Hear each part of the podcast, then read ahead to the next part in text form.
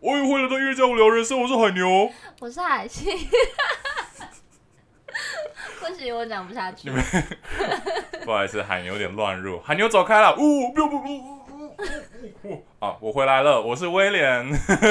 欢迎回来，欢迎回来，呃，欢迎再次回到我们的 podcast 节目。虽然我们已经很久没有录这个系列了，那今天我们主要要跟大家聊聊两个话题。那第一个就是最近如火如荼展开的肖邦大赛，耶、然后很多人都嗯大家都敲碗，对敲钟敲。碗留言说想要听我聊一聊对肖邦大赛的感想，对。然后第二个话题呢，就是海星要跟大家分享一些这个呃艺术行政相关的事情，包括艺术行政到底是在做什么啦，然后然后在台湾为什么这么重要啊？然后还有一些我自己的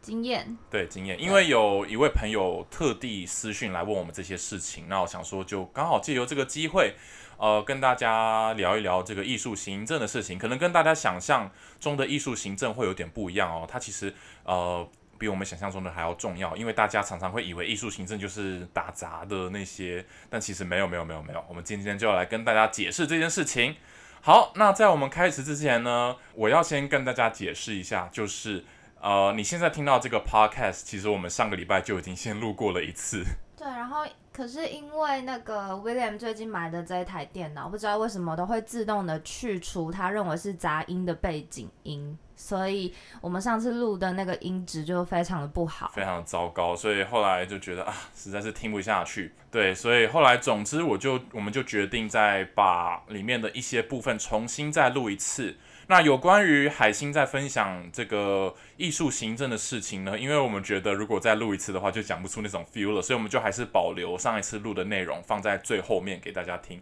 所以你等一下可能会突然发现，诶，这个音质怎么突然差这么多？那就表示从这个地方开始就是我们上一次录的内容。OK，好，在开始聊肖邦大赛之前，还有几件事情想要跟大家宣传一下，就是我们音乐家的无聊人生有一个 Instagram 的账号，大家可以去追踪一下。然后海星可以跟大家讲一下里面有什么内 容。好，其实这个 Instagram 是之前它应该是比 YouTube 还早出来的啦，就哦是那时候因为。呃，William 有画一些海牛的图，然后我们就想说，诶，这个图感觉可以来讲一些故事，所以我们那时候 就做了有点类似图文的呃文章，然后就有放在那个 Instagram，然后后来大概隔了一年吧，就对一直都没有更新。对我们本来是画一些很智障的四格漫画嘛，对对对，大家可以去看一下，其实也是蛮呼应时事的对啦，啊就是我们跟那疫时候情相关疫。情的时候困在英国的家里面无所事事，就来做了一些有一点无聊的事情。对对对，然后后来隔了一年的某一天呢，我就突然想到说，嗯，好像可可以继续以重新经营回来再经营这个 Instagram，然后就是让大家就是除了在 YouTube 的影片里面看到 William 讲一些有关于音乐，呃，比较就讲一些音乐的事情以外，也可以来讲一些比较比呃较日常的事情比较日啦常的，事对，所以如果大家呃也想知道 William 的另外一面的话，也可以去看一下那个 Instagram，然 后上面偶尔也会想说跟问问大家，希望我们聊些什么 podcast，就是会比较及时性的跟你们互动，这对样然后这个 Instagram 就主要是海星在经营的，所以里面的文章都是海星写的。对。然然后嗯后如果如果我很久很久没有更新的话，那可能是因为我跟 William 吵架这样，所以 对，嗯，嗯，对就。大家可能就要就要来关心一 下，哎哎，William，你最近又做了什么好事啊？啊怎么又得罪对海星啦、然后对里面也会有一些我们之前在英国念念书的时候的拍的一些照片，或是一些回忆录，对对对，嗯对就是跟大家分享。或是以后如果说疫情比较趋缓，我们去呃什么地方参与一些艺文活动的话，也会在上面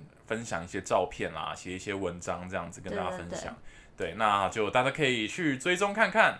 耶！然后还有另外一件事情，就是大家知道我们的频道已经开启了会员制度。呃，上个礼拜我已经先上传了我们的第一支会员影片，就是在拍我在练某一首曲子，那大家可以去听听看我在练的是什么曲子啊。如果说你想要知道的话，你可以先加会员，然后去听听看我在练什么曲子。然后有很多会员跟我反映说，希望我们可以开启这个许愿池的制度，就是说，如果你以后想要听我分析哪一首曲子，然后可以在那个许愿池里面许愿，那我就可以来看看能不能就是把它排进我们之后的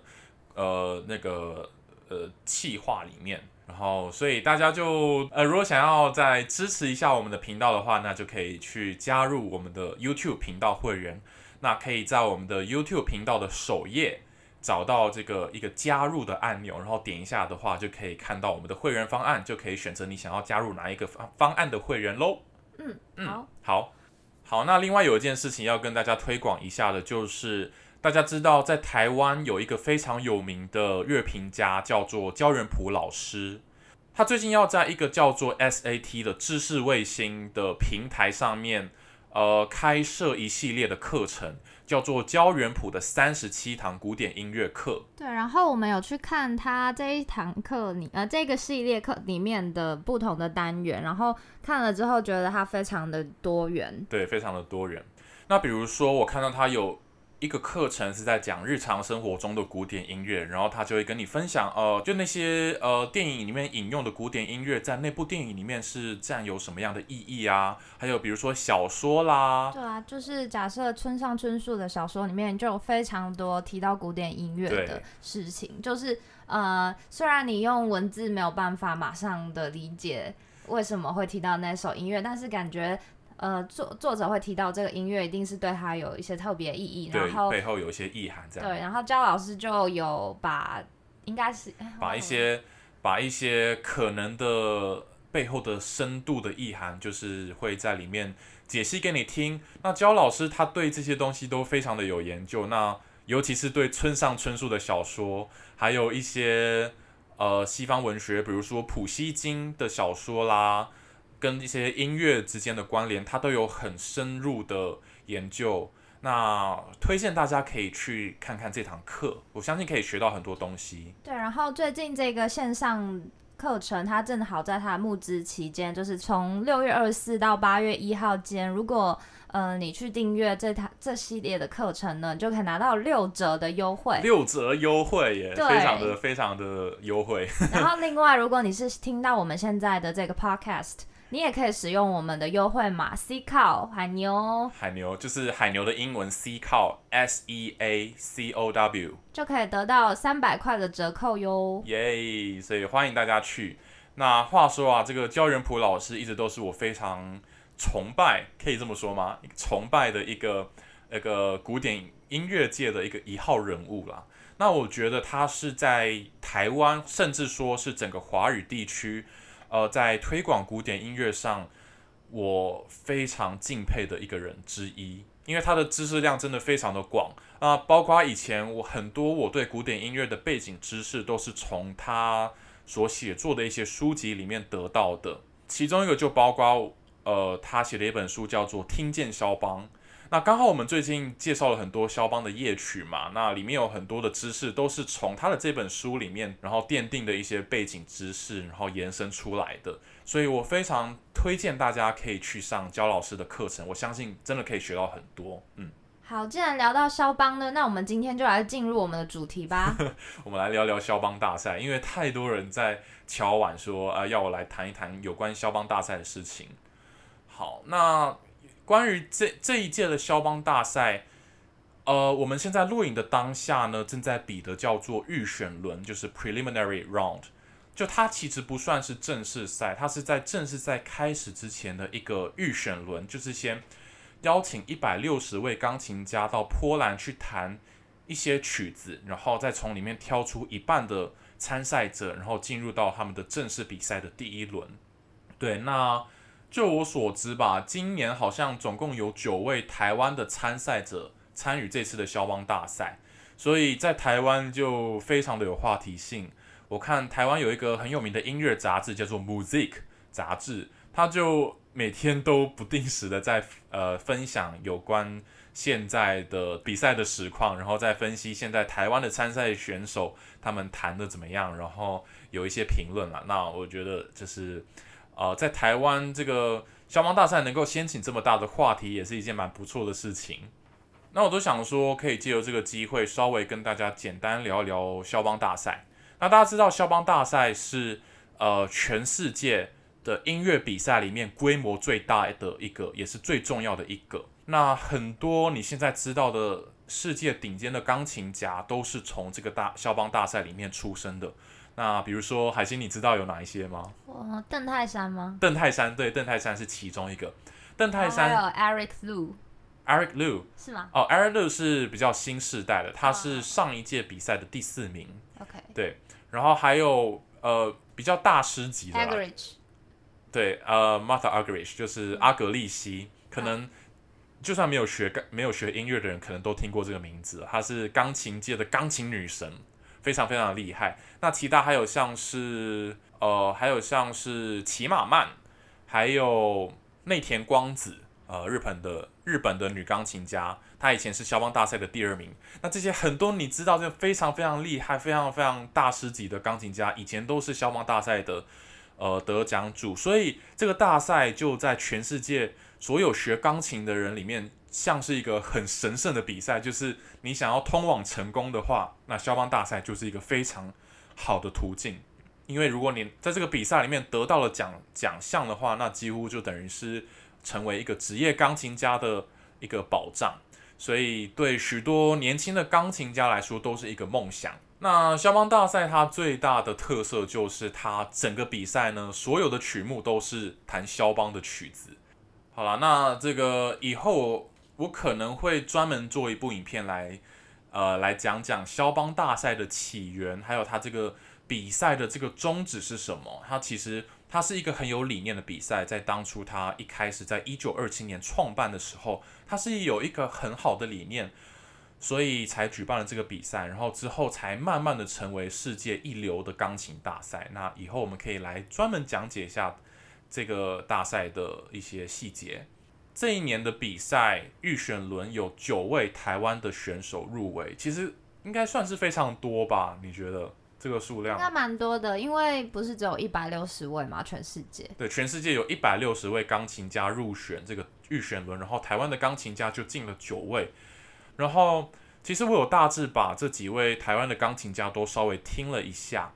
那我觉得有很多都弹得非常的好，比如说有三位让我觉得非常有机会可以进到正式比赛的，第一位就是张凯敏，你听过他吧？就是你的师弟 嘛，对，张凯敏是有点算是我的师弟，因为我们以前都是郭宗凯老师的学生。那有另外一位也是郭宗凯老师以前的学生，叫做呃沈梦生。那他也是我从小听郭老师常常在讲的一个传奇的人物。那今年是他第二次参加肖邦大赛了。他上一次参加的时候是在两届之前，十年前。那从那时候，大家就说他是台湾非常有潜力的一位钢琴家。那还有第三位非常有希望的，我觉得就是这个陈思雨。他是不是叫苏思雨啊？我刚才讲什么？你说陈思雨？哦，苏思雨，苏思雨，不好意思，我讲错了。 苏思雨，她弹得非常的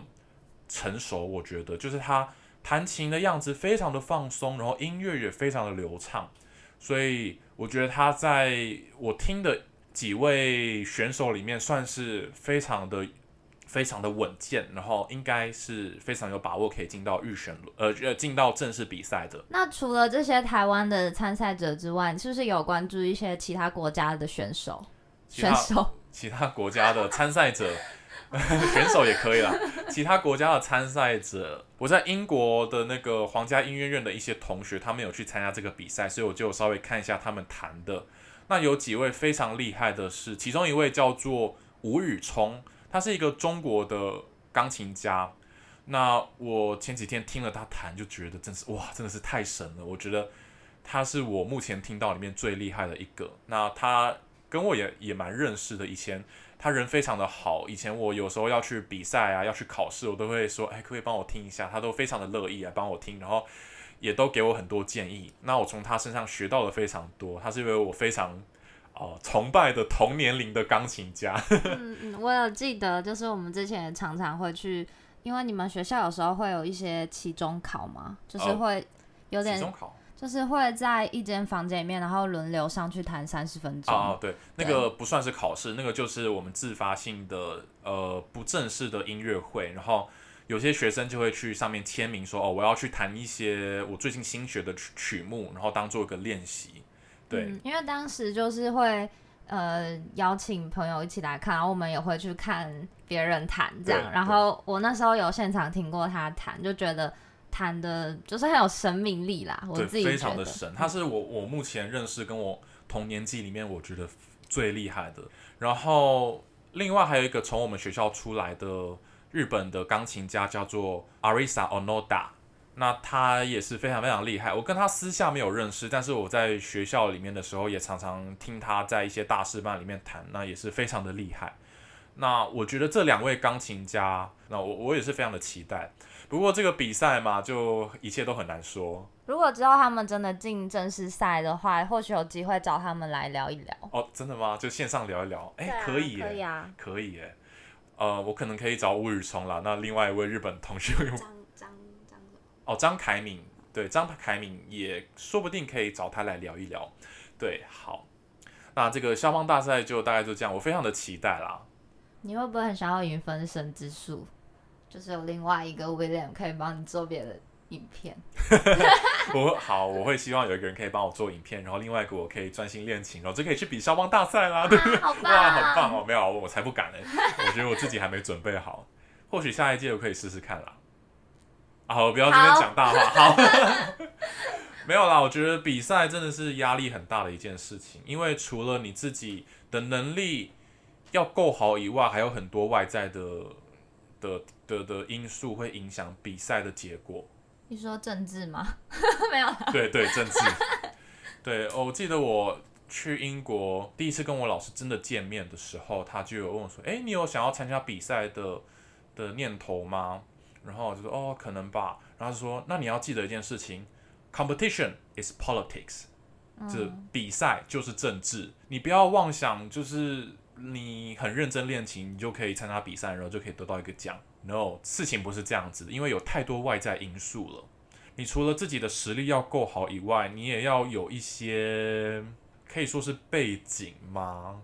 就是评审要认识你，然后有时候你知道评审在在评选的过程，他们可能会有一些利益交换啊，然后有一些政府因素啊，尤其是如果在那种比较有政治背景的国家， 比如说俄罗斯啊，哦，对，嗯嗯，的我们比没赛有在指涉任何一个比赛，只是说这个这个状态是很有可能发生是的。很有可能发生的。所以，嗯，比赛就是会这样子，会有这个问题。那我看过太多程度非常好的钢琴家，他在比肖邦大赛的时候，在第一轮就被刷掉了。然后相反的，有一些程度不怎么好的选手，居然可以一路过关斩将，然后一路比到决赛，这个也是有的，都让人觉得非常的匪夷所思啦。那背后的过程当然有很多不同的因素，可能是因为参赛者太多了，所以呃，评审在评审的时候，他们就会考量到一些奇怪的的因素，然后最后就造成这个结果。当然，这很难预测。所以比比赛这件事情，没有人可以说得准最后的结果会是怎么样，所以我们也只能就期待，但是不要期望太多。那有关校方大赛的事情就先讲到这里。好，那接下来海星要跟大家聊一聊有关这个艺术行政的事情。那因为是我们上一次就已经录好了，所以声音可能会有一点接不上，对啊但是大家就可以慢慢听我慢慢讲。对，好。海星，你想要跟大家聊一聊什么事情呢？就对，是想要跟大家聊一下，说嗯艺术行政是什么。我今天跟大家分享的一些内容，主要是来自于我从求学这段时间，然后一直到呃现在工作。我现在毕业工作算有，嗯，可能近两年的时间，就是加上之前工作时间，然后很快。哈，我说时间过得真快。哦对，经就历是我这段时间接触艺术行政我自己的概念，两年了吗？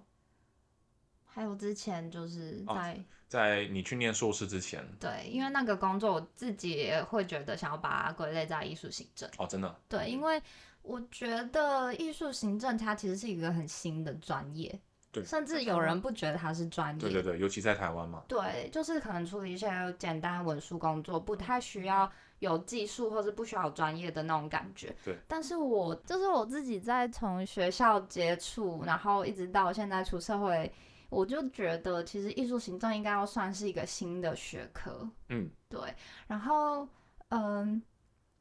呃，我想一下哦，对，就是我想要跟大家分享，一开始就是我其实对艺术行政也不是很了解，但是那时候就觉得想要做。嗯，我那时候一开始的想象想要做乐团行政诶、嗯，因为我就没有想说要做音音乐家，就是比如说去那种呃国家呃 NSO，对，就是想要去乐团，然后可以帮他们申做写企划书，然后帮他们申请一些呃计划啊，可以让他们去，可以就有点像是帮音乐家铺路，啊让他们可以去演出。对就是我那时候的想法单纯只是这样，啊所以我就去找了一，因为你本身是乐团出身的，对我本身是乐团出身，然后我那时候也是做了很多乐团行政的事情，所以我就觉得我对这件事情会有兴趣。嗯，嗯所以我就去找了艺术行政相关的科系，然后后来发现艺术行政根本就是一门大学问，嗯因为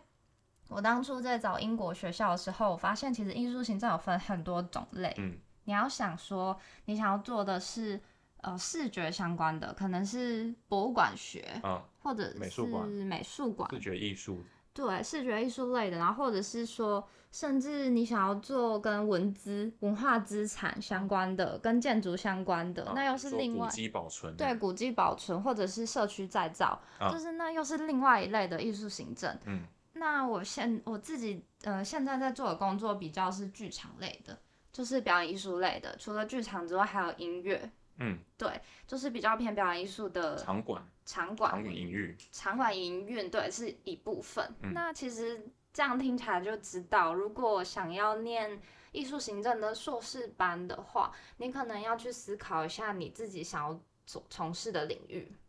哦，对。不过我觉得，如果说一个人决定要去念艺术行政，他一定是因为他在某个领域里面想要在那个领域里面贡献一下，所以他才会去接触艺术艺术行政这个东西嘛。对嗯，但是我觉得也不要太局限自己路，因为像我自己原本一开始是想要走乐团行政，但是后来因为我在英国念的科系是广义的艺术行政，就是我们什么都要学，我们我们的科系叫艺术管理与文化政策，啊哈，所以其实我们除了艺术相关的事情，还有还有文化文化政策相关的事情，我们都要学。嗯所以我后来学了之后，我自己是对剧场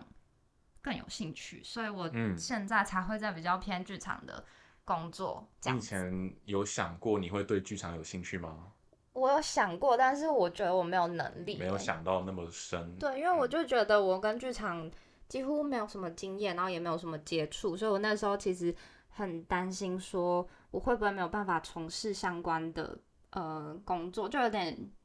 嗯，可能有点自己也有点看清艺术行政的专业，就觉得如果我不会音乐或是不懂戏剧，我就没有办法胜任那个工作的艺术行政。好但是其实我现在觉得就是。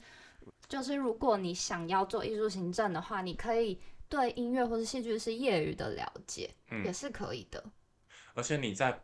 呃越越多不同的领域有一些涉略的话，会越好。对，我觉得是很有帮助，因为艺术行政有点像是同才。嗯对，那我现在就跟大家讲一下艺我在国外艺术行政学什么好了。嗯就是我念的是哦，刚刚讲过的，就是艺术管理与文化政策嘛。然后想要跟大家说，我当时念了很多行销，就是行销是很重要的一环，嗯然后还有观众开发、嗯，会员经营，就是艺术行政很重要的事情是对跟观众有关，你要知道怎么跟观众相处。蛮可以想象，因为就是在现在这个艺文产业啊、比如说音乐产业比较呃是呃观众群比较视为的状况下，这就是一个很重要的议题嘛，要怎么开发我们的新的观众？对，嗯而且其实观众开发是有一些方法论的。有、嗯、有对，些就是理论你要懂得分类你的观众，你才可以找到适合呃经营他们的 方式。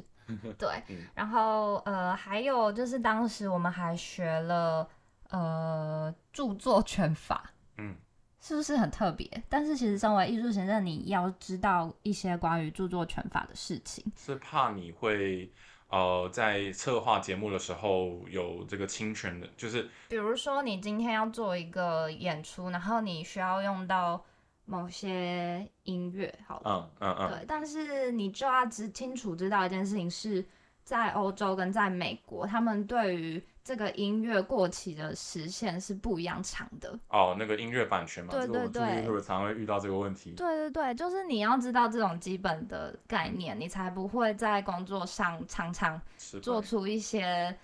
就是很捅出篓子。对捅出篓子，就是这些很基本的著作权法，你要清楚的知道。好，不过这个这个到目前为止，你讲的这个著作权还是比较属于呃纯技术层次方面的的事情嘛。对，就是除了这些之外，我们也学了蛮多关于文化政策的，比如说我们要知道如何做城市的 branding，然后还有城市的艺术节，大概都是怎么做成的。然后当时也会探讨很多城市的案案例，比如说嗯就是可可能艺术能节就是由你们这个专业来来一部分一部分对，但但是这你也很重可以要钻研。嗯很重要的角色嘛。对嗯然后就是他当时呃主要探讨的事情是说，呃，这个城市它过它可能不是一个大家都熟知的城市，嗯但是因为它有一个艺术节，嗯所以让了让这个城市成为全球知名的地方，嗯就有点像是爱丁堡。爱丁堡对对，爱丁堡艺艺术术节节，然后或者是说，他有讲到除了艺术节之外，可以让城市变有名的方法，比如说，不知道大家有没有看过 Doctor Who？哦，可能它是一个很老的 BBC 的很有名连对续英国剧的，连续剧，对，但是他当时就是到了英国的某个城市叫 Cardiff， Cardiff 对哦，他去那边拍摄，所以当时那边就因此而红起来，然后。呃，整个城市也会有一些因为 Doctor Who 的关系而产生了新的文化元素。是某一集里面去，它很长时段，因为第九好像是第九任 Doctor 跟他的朋友 Rose 吧，他们就是在那边相遇的，然后 Rose 就是住在那边，哦，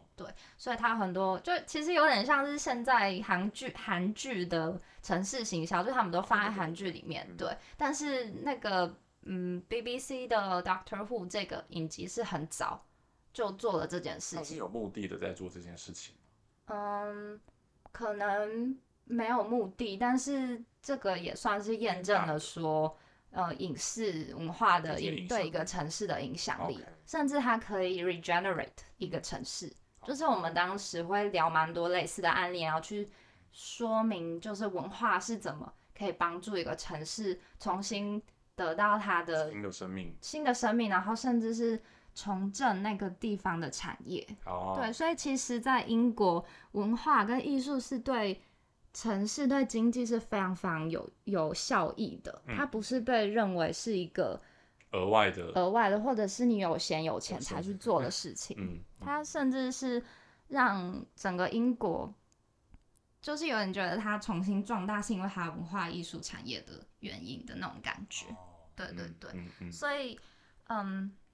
对。然后除此之外，我们也会学一些，除了国内的这些，我们还会学文化外交。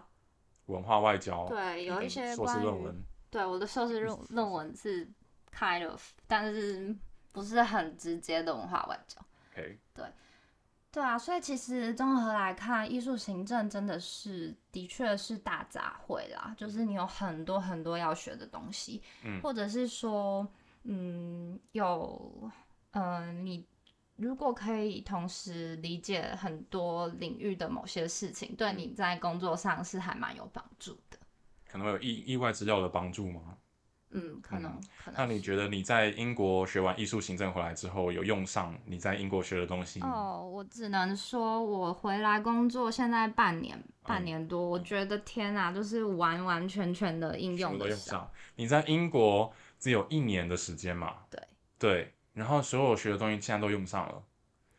嗯，九成。我觉得是，我觉得我不能说所有东西都用上，但是我常常在工作的时候遇到一些应该要被解决的问题的时候，我就会想到，哎、这个诶嗯东西我之前在英国有学过，哇我真要的去是找嗯一下那个资料再来看一下。所以其实我嗯是一直重新的再回想到以前学的东西，我不太是知道以前学了什么拿来用，我是。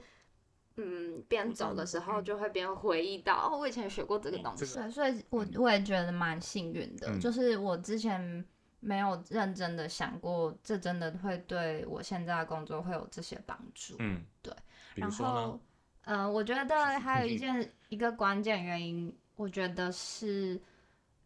嗯，因为我不，我其实不太知道台湾的艺术行政在学些什么，所以我也不能直接的讲说我觉得出国比较好。嗯但是我必须说，我现在工作上得到这些帮助，有个很大的原因是因为我之前在英国学习的那些观念，嗯，都是走在比较前面的，我自己觉得。就然后嗯是英国的观念，对，啊就是他们对于文化政策的一些想法，嗯，我自己觉得是走在比较前面，所以我开你会眼界这样，对，就是会让我大开眼界。然后对于他们在想艺术产业、文化产业的那个脉络，我也觉得是很值得学习的。 OK，对我当初其实，在英国学的时候，我是有点担心我要回台湾的，因为我就是觉得英国对于文化艺术产业的呃想法跟台湾其实好像蛮不一样的。嗯对，然后加上台湾的艺文产业并没有这么健全，嗯所以我当时其实还蛮担心我回来会找嗯不到工作，找不到工作，或者呃是挑说战你的对，就是我可能有些呃整首地方，对对对，就想要做些什么，但是找不到地方这不过样。现在你很幸运，对，嗯、所以我可是我觉得我必须要说，我回来台湾，我也是重新有大开眼界，因为我觉得台湾其实有在往前走，有一群人在努力的要要想做一要些改改变这变个产业，对。对，所以我现在的感受就是，嗯，就像跟刚刚跟大家提到，就是我一直觉得一直运用之前所学嘛，嗯那就是因为台湾也逐渐的想要嗯重视这个产业，然后想要用这个产业为这个社会带来一些改变。对，对不过就是还是只是不够普及而已，对目前来讲，对，但是呃，可能以前大家对于艺文产业的想法会停留在我只要把节目做好就好，嗯或者是我只要服务好现有的观众就好。只要把场地申请好，然后就是人员都弄好，然后文件就是填一填这样子。对发，但展是其实这些都是结果而已。就是如果你想要有好的节目，你有好的观众支持你的节目，你要做的事情前前面很简单来说，你教育就要做好，因为你如果没有培训出好的演员、好的编剧、好的导演，你要怎么有好的节目？所以嗯其实在，在嗯、呃可能高中、大学的学术上的培养就是一件事情。然后第二件事情就是说，很多人都会觉得看文化艺术表演会有门槛，所以现在这个产业要做的还有一件事情就是，嗯，你要想办法跟这些观众有接触，对，你要对让对他对们知道为什么他们需要这些东这个也西。是学艺术形成人很重要的一个呃概念工作，对不对？概嗯念，，对对不对？就是你们可以呃发挥很很大价值，就是在这个地方，就是怎么样跟观众产生连结。像我们现在古典音乐会，大家观众越来越少，尤其是在欧洲啊，在日本啊，你去听音乐会的时候，一进去那个音乐厅，哇，就是白茫茫的一片，都是都是老人，观众都是老人。你想想看，如果一个音乐厅，呃，一个国家的音乐会都是老人在听，那可能过个二十年，这些老人都走了，那音乐厅里面还剩下什么？嗯，会有新的人进来吗？这个很难讲，对不对？嗯这是我们现在要遇到的问题，就是艺是学艺术行政的人，嗯、是非常的重要，是因为你们你们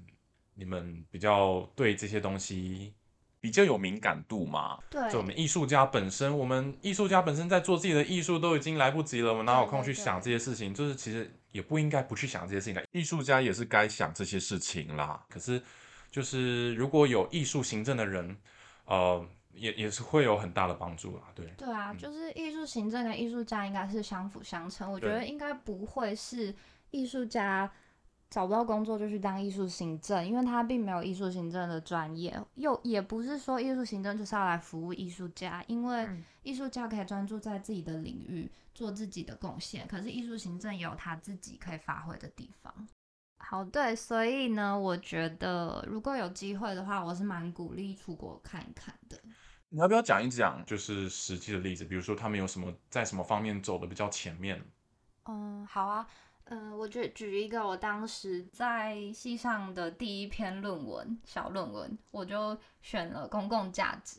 OK，这这个你论常常哦，这讲真的非常非常的难。什么是公共价值？对，，什么是公共价值，我现在也说不清，但是我可以大概举个例子，就是说公共价值的原文是什么 public value。 ？Public value。对，你可能在台湾或是在中文的网络上面查“公共价值”这四个字是会查不到任何东西的，对不对？嗯，好像不太，就蛮少的啦蛮嗯少，几乎没有。也是有人在说，但是呃，关于译文产业的公共价值比较少人在讨论。 OK，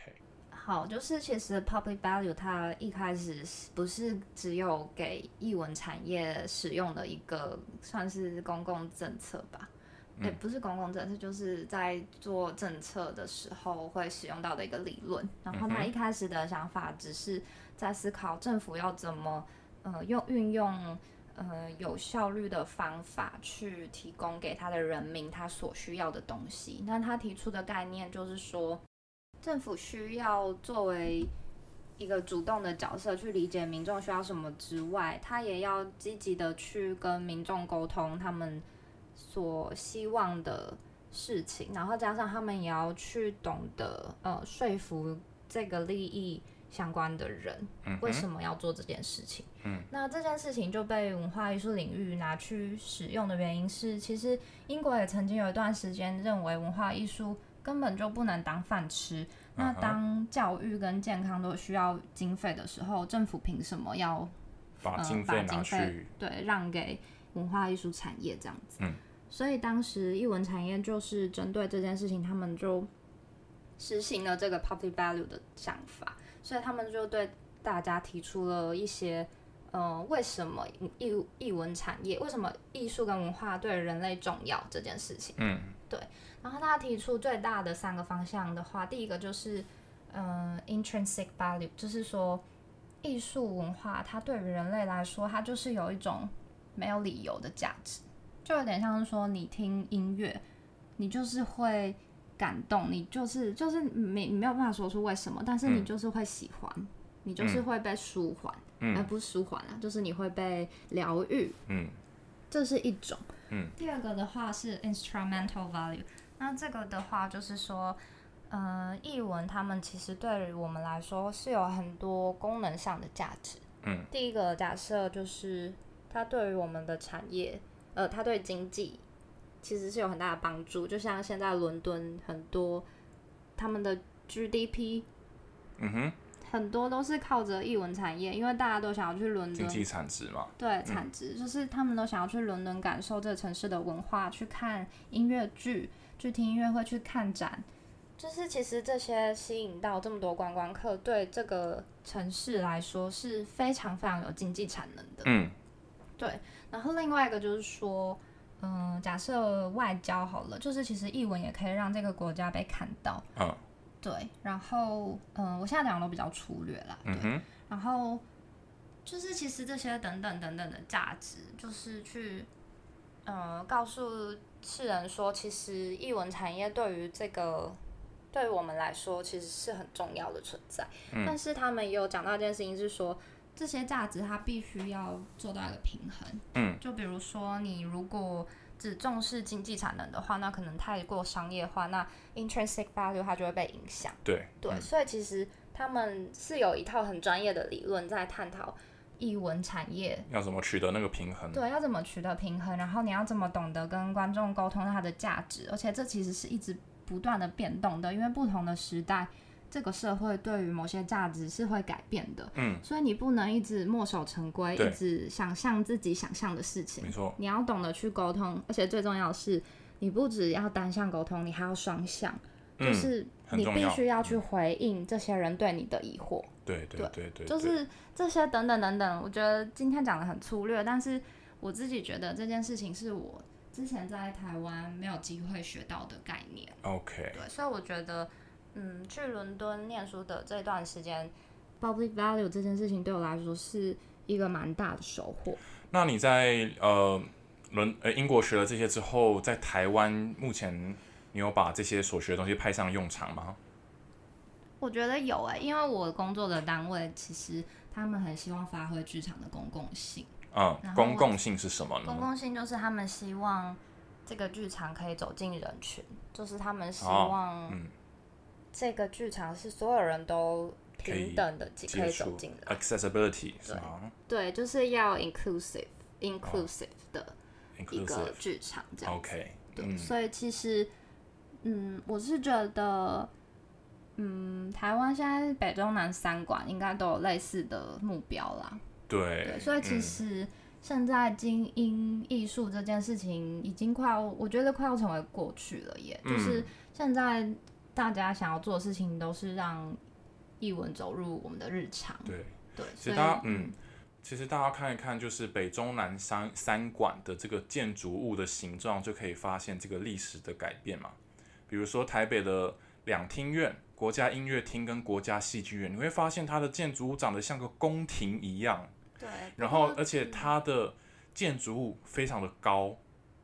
就是如果你要进到它的正门口，你要爬一个很高很高的楼梯。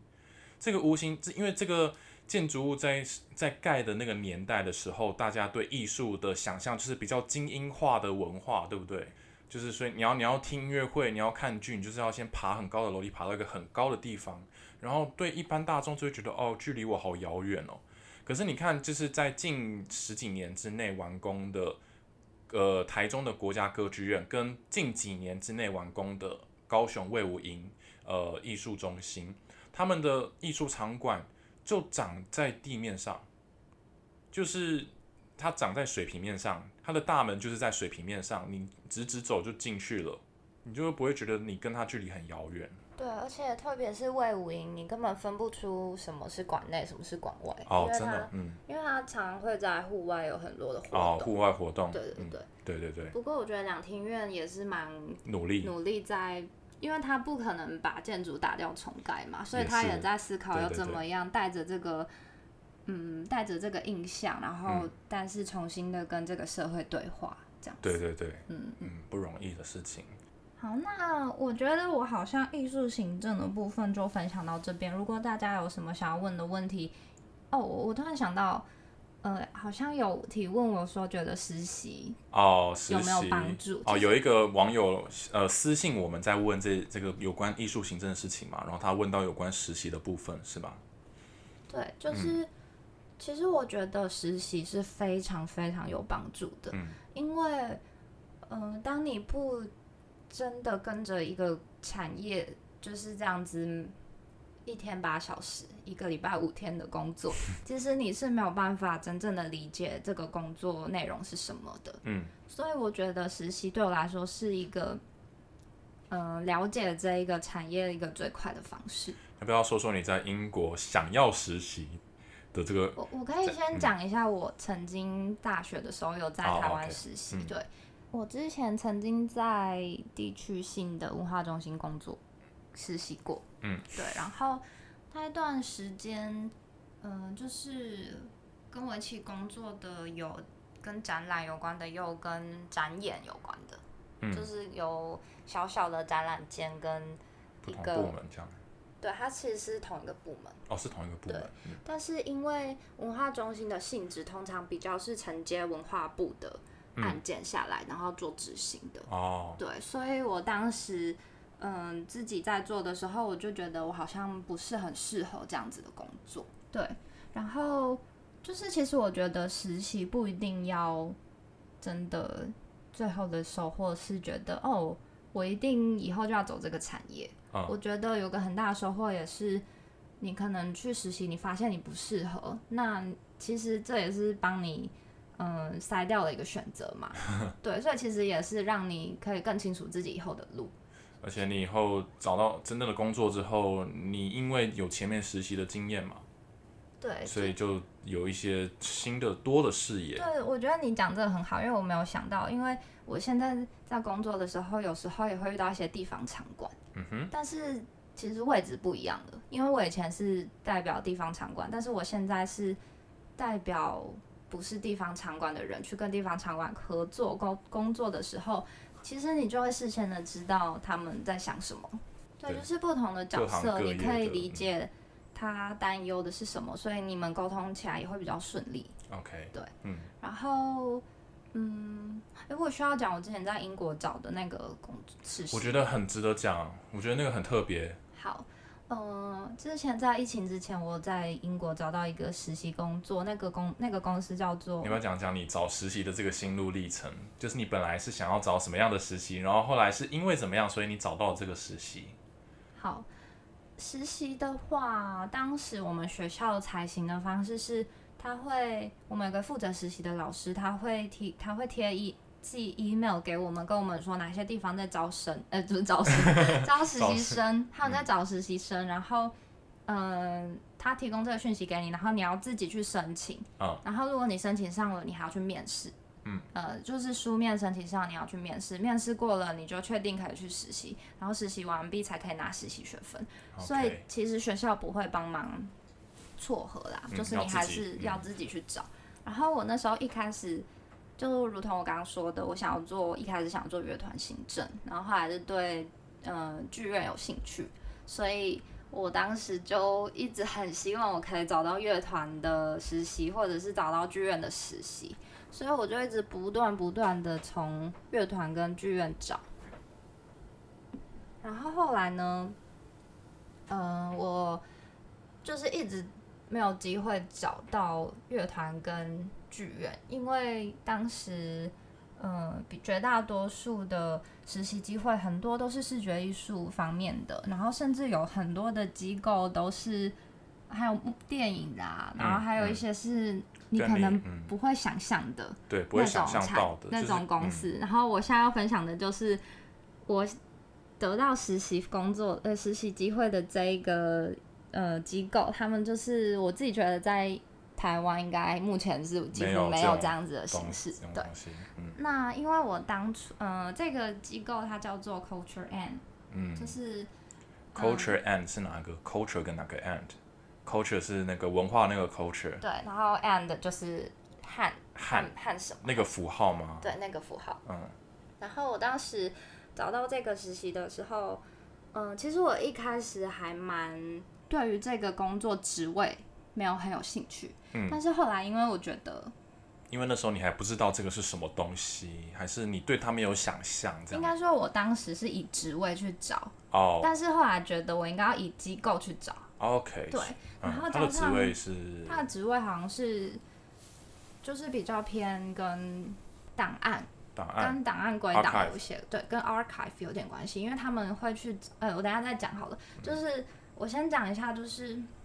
我当时决定投递的原因，是因为当时负责实习的老师就告诉我说，你身为一个艺术行政，你不应该排斥任何艺术行政的形式，哦，所以很有你道理，对，我觉得蛮有道理。我现在觉得很有道理，就是他觉得我不应该去先为自己设限，嗯他觉得我应该要去多尝试，我才会知道，呃，我还有什么是自己缺失的、缺少的这样子。嗯嗯对，所以我当时就因为老师这句话，我就决定了，好，我就去投这个公司。然后没想到我跟他面谈的非常非常的愉快，对哦，这个公司我跟大家简介一下，它是一个，嗯，推动它是哦，它是推动英国多元文化的一个机构，推动英国多元文化的一个机构对。然后它的创办人是一个非裔的艺术家，对。 ，OK，然后他最他们公司最常做的工作就是他们会去各个博物馆、剧院还有美术馆去学教他们的员工说，为什么你们应该要嗯、呃多有多元的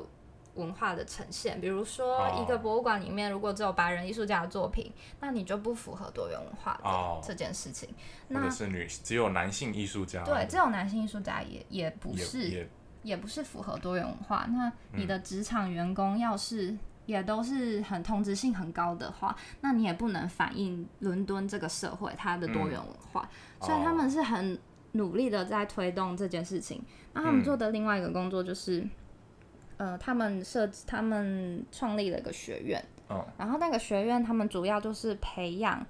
它主要是帮助 BAM 族群，就是 Black、Asian and Minor Ethnic 的这些 OK 就是非裔，然后亚裔，还有少数族群的这些艺术家，他们提供机会，就是让这些艺术家来学习如何策展。哦 OK，对，然后让他们有自己的能力，可以去举办他们的展，或者是去做他们的表演。那我好奇就是，你说他们会去各个不同的机构去，呃，协助那些员工，呃，做这件事情。那是那些机构主动邀请他们来，还是他们自己主动说，哦，我来，我要来，就是跟你们讲这些东西？对，这是一个很棒的问题，嗯因为呢，嗯、很现实的就是英国的政府有规定，嗯，每一个场馆都必须要符合这个多元文化的哦多元文化政策，对，所以。呃，如果你有符合的话，你就可以拿到多一点的补助，嗯哦甚至是说，你如果没有做到这件事情，你之后就不会在补助名单内。哦，所以这些场馆就被迫，或是这些机构就被迫说，哦，我一定要想办法去让我自己可以。呃，符合这个价值，所以就会去找，比如说你说的，你去实习的这个 Cultural and 这个机构来协助他们达成这件事情，没这样子。错，没错，而且就是等于说，在推动多元文化的这件事情，是政府跟民间一起努力的去推的。哦 OK，对然后我还要想讲一件 很很有趣的事情是，是什么？这个实习单位他除了做这两件事，他还有做一件事情，什么事情？就是他会去讨论英国过去在日不日不落国的时候，他们曾经去殖民地哦拿回来的那些宝物，他们究竟有没有得到原本属于就是拥有它的那些人他对这们的国文家化对诠释权？哦，当然是没有喽。啊对，就是他们放在博物馆里面，他们去解释这些东西是什么的人，嗯如果是英国人，那这个单位他们就会想办法去找到这个展件展品的原主人。 OK，能够举个例子吗？比如说埃及的文物吗？呃嗯、在比如说在大英博物馆里面，我记得当时我看到的是有一个在非洲国家的部落，他 OK 们的一些对他们来说是祖祖先留下来的，对嗯他们来说有很重要意义的的一东个西东西被拿去英国的博物馆里面展。放在那个柜子里面，然后用灯这样打着，说哦好漂亮，这样大家来看，这样对，但是英国人并不知道那个东西对原本那个拥有它的那个族群族群族群的人对他们来说是什么意义。那嗯 Culture and 就会直接找到原本拥有哦它的人，他们然想后方设法去找到那些人。对，然后去重新理解这这个展品对他们原生呃的呃文化意义是什哦么。 OK，对，哦，对，我觉得这件事情超有趣的，因为嗯其实对于英国政府来说，这件事情其实对他们来说，可能反而会造成一些困扰吧。我不确定，哦，你说英国政府的立场就是，如果说这些文物，呃的这个呃这个这就个是历史脉络这被个这样子呈现出来被。这样子讨论的话，其实对英国政府是不利的，因为就是可能就是大家舆论之下，他们就必须要归还这些文物，那他们就失去了他们呃现在拥有的这些呃资产，这样子。对，或者是说这件事情对英国的想法可能会有点改变，但是我自己觉得英国人不会这样子看待这件事情，他嗯们反而觉得这样子才是真正的尊重跟平等。就他们现在很重视这件事情。对对对，哦，对啊现在的英国，没错，所以我其实觉得，嗯，这个机构我真的觉得好可惜，最后没有成功者去实习。但对，是因为疫嗯情的关系嘛，对，但是光是那一次跟那个面谈的时候，对那次面谈的时候，我就觉得我真的是学到很多东西，然后也对觉得对他们的热忱感到非常的敬佩。对我也觉得这样听就觉得好可惜啊！你光是去面试就学到这么多东西，如果能够这实际进去的话，那一定是，对啊，对，你看光海星随便讲一个译文机构，那一个还没有办法去的译文机构就有这么多，就是我们台湾人可能很少会有想到的。你在台湾会想到有这样子的机构吗？目前可能我自己是没有比较没有听过。对，而且不确定，可能有人想要做这样的事情，但是没有资源吧。对，可能对没有资源，要怎么样会有资源？就是这个东西在这个社会已经有一定的讨论度，所以大家开始重视这件事情之后，政府才会愿意呃投注资源到这一块领域去嘛。嗯，或者是说政府也可以，就是在文化政策方面有一个方向，先抛哦砖引玉嘛，抛砖引玉对，，然后对让大家有机会，呃，有这个资源去朝这个方向前进。所以这就是为什么公共价值重要。你看，像嗯文多元文化这件事情，对于英国政府来说，他们政策的实行嗯、就是他们占补助的这个政策的这个分配，嗯，这个资金的分配，然后加上这个跟社会沟通，为什么多元化重要，就是这些种种种种，我觉得其实就是公共价值一个很明显的例子。 OK，对，好，